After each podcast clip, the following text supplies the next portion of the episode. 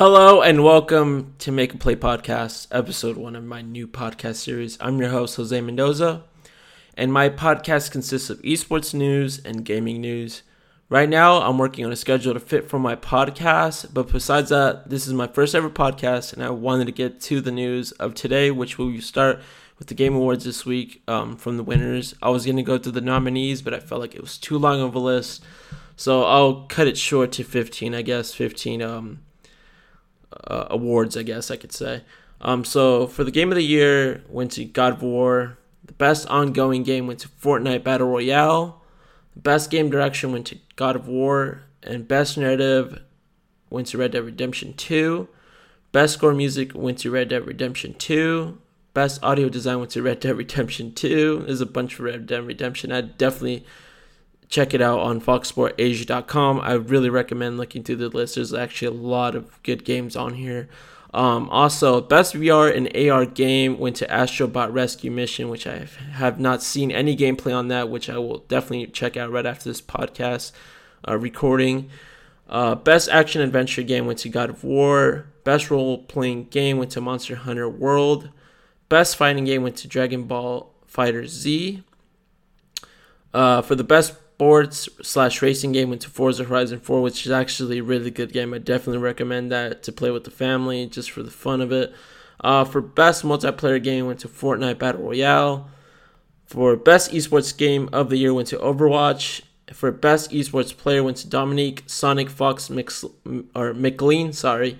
He actually won the DBZ championship this year at EVO 2018, which I actually got to see, which was actually really cool, and I was really rooting for him too. I know he used to have a long history in uh, Mortal Kombat and uh, Injustice 2. He's a really good player for uh, fighting games. Um, for best esport event, went to League of Legends World Championship 2018 and that was definitely a good event. I didn't get to watch it, but I heard it was really good. I should have watched it, and I'm barely getting into it, so I kind of blame myself. And for the best esport moment, went to C9 comeback win in Triple OT versus FaZe on E League. And for the last one, for the best one, content creator of the year went to Ninja. And I'm definitely gonna say the nominees because I actually um, envy these people: Dr. Lupo, The Myth, Pokimane, and Willyrex. Um, I want to hear all your uh, opinions and thoughts of who do you think should have gone to the esports award this year or uh, to the gaming awards i should say. And who do you think should have won if you did see your content creator there? Um, i definitely want to hear uh, comments and opinions on this uh, game awards because i'm kind of i've seen this last year but i think it's kind of more i got to see the whole thing this year. But there's more um, awards you could check out on fox sports um, Asia. Um, that's where I got my information from. So if you guys want to check it out, it'd be there. Um, FoxSportsAsia.com, and you'd be able to find it right away. Um, so on to our next topic for today's podcast. Fanatics actually making a partnership with Overwatch League and finalized for the early 2019 OWL season, which will be coming up in February 14. What they're saying, which would be on Valentine's Day. So that's uh, sweet of them.